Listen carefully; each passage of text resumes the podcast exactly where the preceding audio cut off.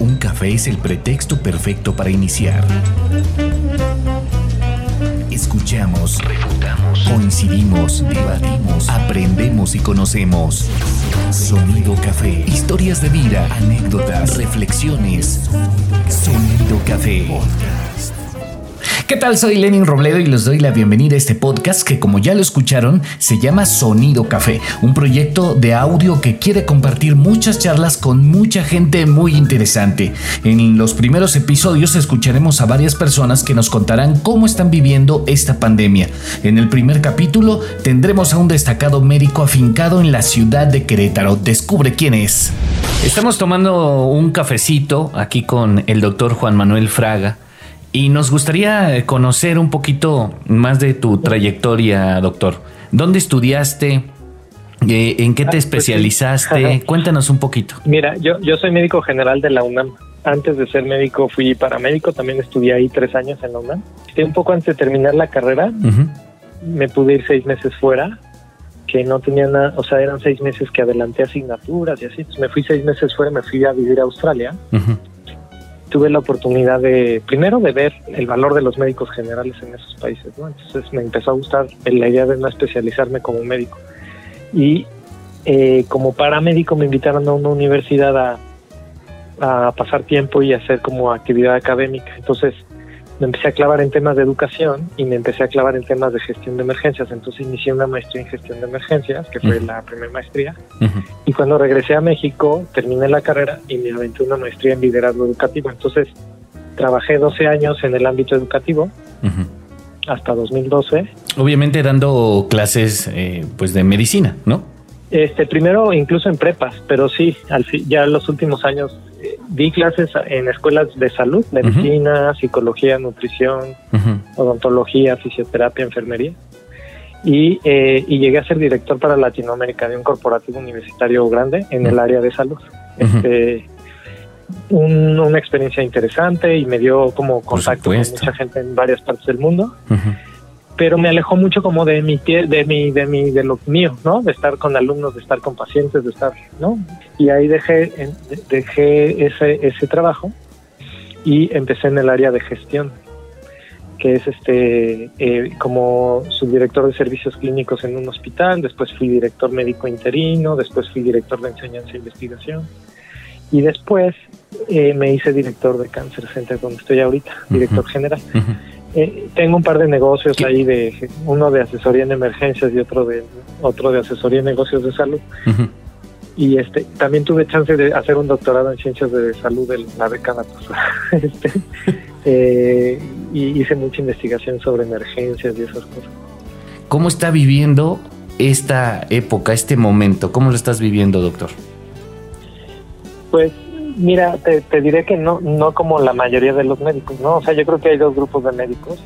este, unos, los que están ahorita en las salas de urgencias, en los hospitales donde están los pacientes COVID, en las salas de terapia intensiva, ¿no? Que ese es un grupo de médicos que, pues, mi, más sincero respeto y admiración, porque es gente que está, pues, se están poniendo en riesgo ellos mismos. No, no, sabemos que el porcentaje de los que les va a ir mal no es alto, pero que se están poniendo en riesgo porque es el lugar donde más se contagia, ¿no? Uno de cada cinco de los enfermos hoy es personal de la salud. Entonces, los que tienen especialidades afines al área hospitalaria, a la neumología, a las terapias intensivas y eso, pues ahí están.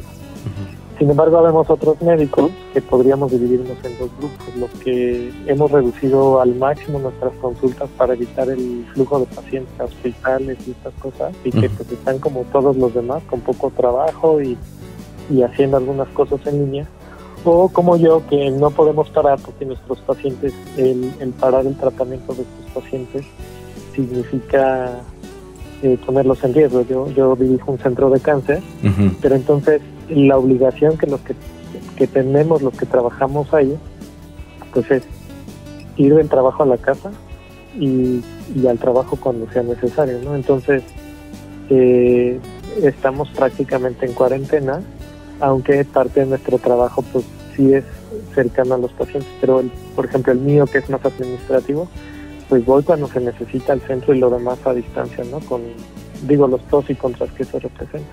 Entonces, eh, para mí ha significado, digamos, un pequeño cambio. A mí me gusta la tecnología y no estoy tan espantado con esto de trabajar desde casa y, usar la nube un poco más y estas cosas. Pero está al mismo tiempo poder brindar el apoyo al resto del equipo que trabaja con nosotros y, la orientación para que todos nos cuidemos, ¿no? Nosotros contagiar a uno de nuestros pacientes sería, bueno, súper delicado, ¿no? Entonces tenemos como una doble responsabilidad. En medio de esta pandemia uno lo que quiere, yo creo que muchas personas quieren como poder controlar algo, ¿no? O sea, poder tener el control, aunque sea de algo chiquito, porque parece que esto todos nos rebasa. Y entonces eso, yo creo que esa necesidad personal me, ha hecho que me involucre con varios esfuerzos este, que se hacen muchos de manera virtual, ¿no? De conseguir equipo de protección personal para el personal de los hospitales públicos o hacer guías para empresas cuando tengan que reanudar sus actividades, pues que lo hagan de manera segura o dar pláticas a personas que no conocen del tema médico para que entiendan un poquito más de qué se trata la enfermedad y, estén tranquilos y seguros al, al hacer o al decidir cosas. ¿no?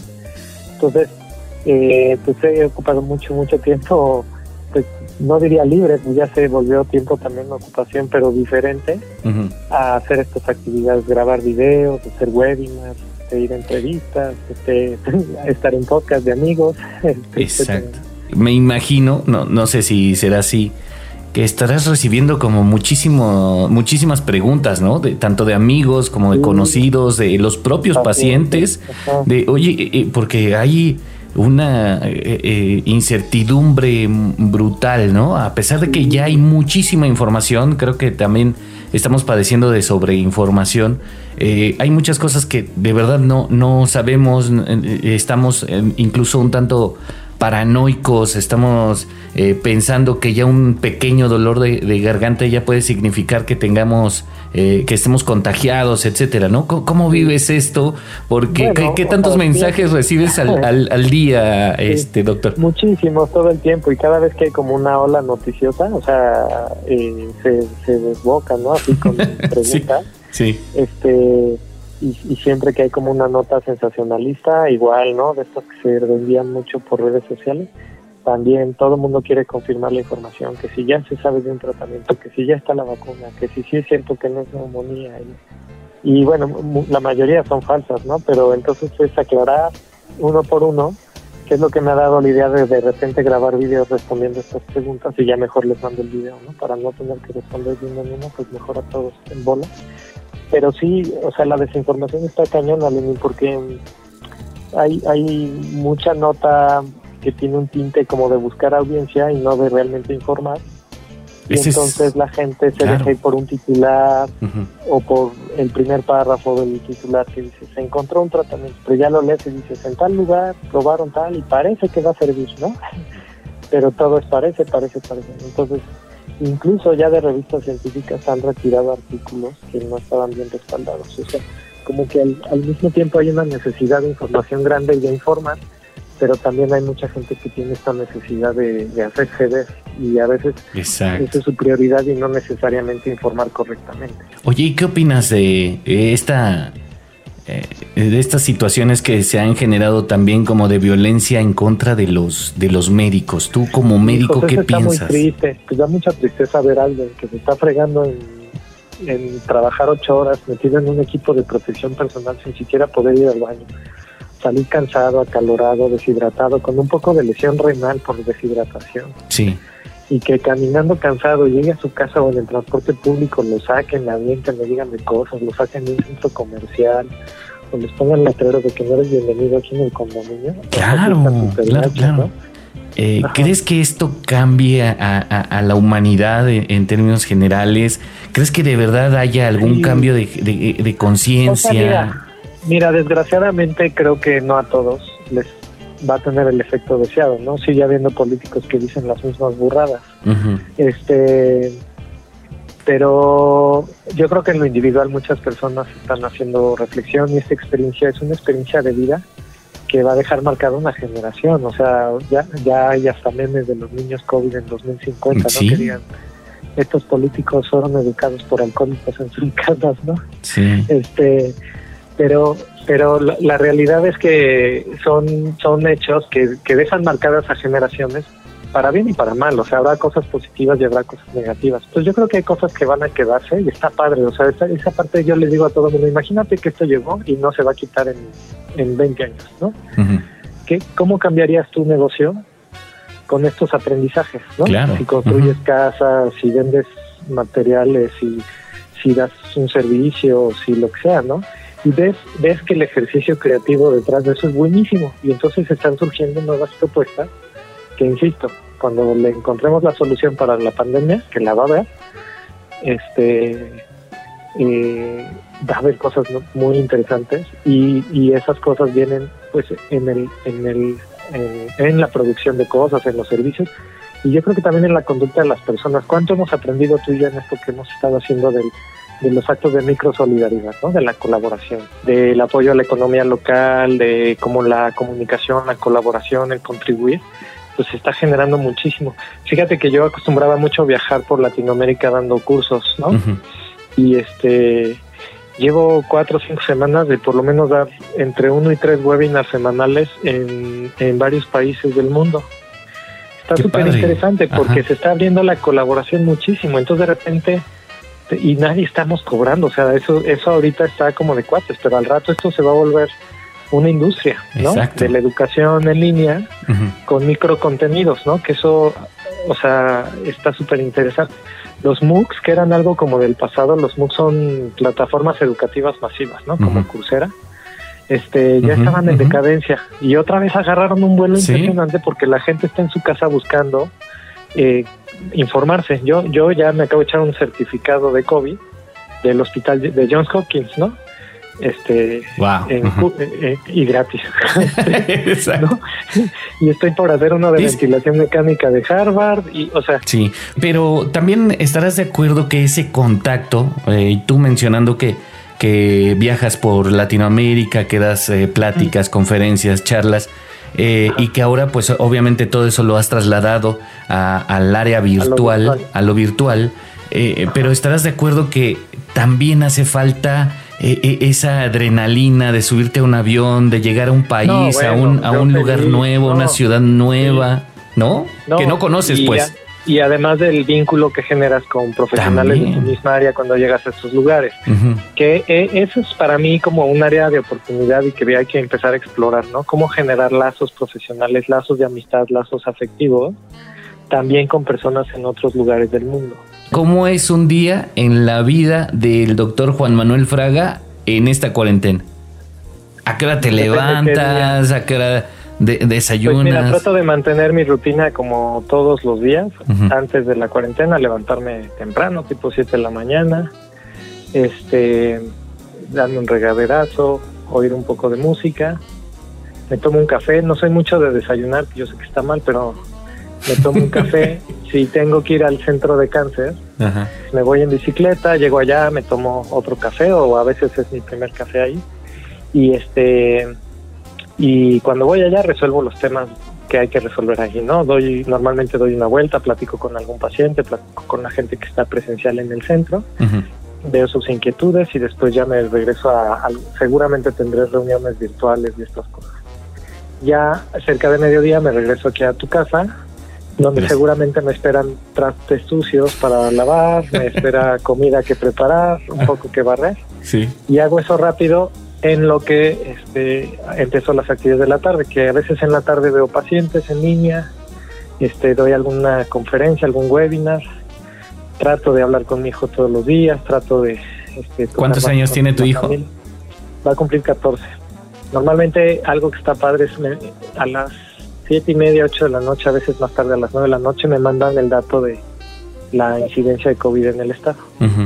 La meto a mis bases de datos y hago unos cálculos y, devuelvo eso graficado a, la persona, de, al director que, me manda esta información y ellos la utilizan para tomar algunas decisiones de su lado. Entonces, la verdad es que me siento útil, eh, no es un trabajo obviamente que me cobre ni nada, este, pero les mando, por ejemplo, cálculo de, cuánto equipo de protección personal se va a necesitar en los siguientes días, o, y, eso de cuenta que me toma, no sé, 15, 20 minutos todas las noches, ¿no? Este, y ya con eso sé que después de responder eso puedo alejar el teléfono y el WhatsApp de mí un poquito, porque sí, la verdad es que está muy demandante el, las redes, ¿no? Sí, definitivamente. Bueno, pues ha sido un verdadero placer platicar con el doctor Juan Manuel Fraga. Eh, pues la verdad una eminencia en su área, eh, pues un... ¿Cuál de todas? sí, ¿cuál de todas? No, no, no, ha sido de verdad un, placer. ¿Algún mensaje, algo que le quieras decir aquí a los que siguen Sonido Café? Pues hay que tomar lo bueno y lo malo, un poco tratar de que pase y que se deslice. Sí son cambios fuertes y son muchos cambios para todos, pero, pero la verdad... Eh, creo que al final de todo esto este, todo mundo va a tener la capacidad de descubrir dentro de uno mismo su capacidad de, sobresalir y de salir adelante de esto y de muchas cosas más, ¿no? Y eso nos va a hacer como humanidad, como sociedad, ser mejores, yo creo. Sí, que al final ese es el gran objetivo o el uno de los objetivos permanentes, ¿no? Hacer de este el lugar, pues un mejor lugar para, para vivir y por supuesto, pues ser mejores personas, mejores seres humanos, ¿no? Y bueno, nos vamos a, despedir. Sé que eres eh, pues una persona que disfruta mucho de la música. Nos vamos a despedir pues con tu soundtrack de, la pandemia. ¿Con qué quieres despedirte? ¿Con qué tema musical que has ah, escuchado este, este tiempo, estos, estos días, esta semana? No sé si has oído la de I'm Gonna Be de, de Proclaimer. Well, I know I'm gonna be, I'm gonna be the man who wakes up next to you. When I go out, yeah, I know I'm gonna be, I'm gonna be the man who goes along with you. If I get drunk, well, I know I'm gonna be, I'm gonna be the man who gets drunk next to you. And if I heaver, yeah, I know I'm gonna be, I'm gonna be the man who's heavering to you. But I would walk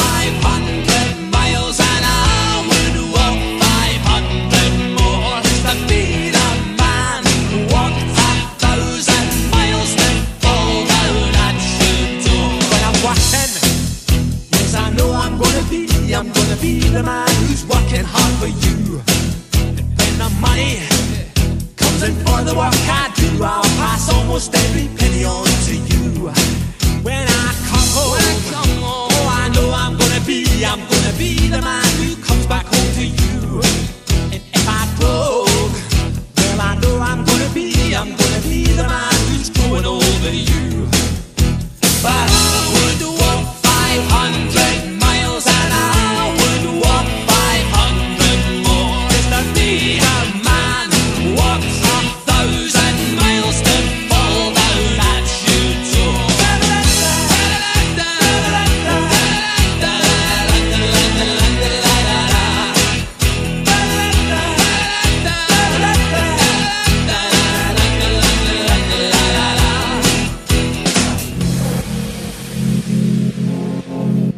Sí, sí, sí. Hay muchas cosas que no nos gustan de este mundo.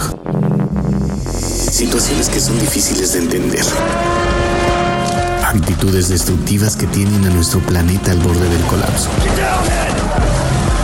Sin embargo, afortunadamente, no todo está perdido. Allá, en todos lados, hay gente extraordinaria haciendo cosas extraordinarias. Y a esas personas las queremos conocer. Las queremos escuchar. En Sonido Café prestaremos oídos a esas historias. Muchas historias de vida. Eso sí, acompañados de un buen café. Sonido Café. Aquí te esperamos.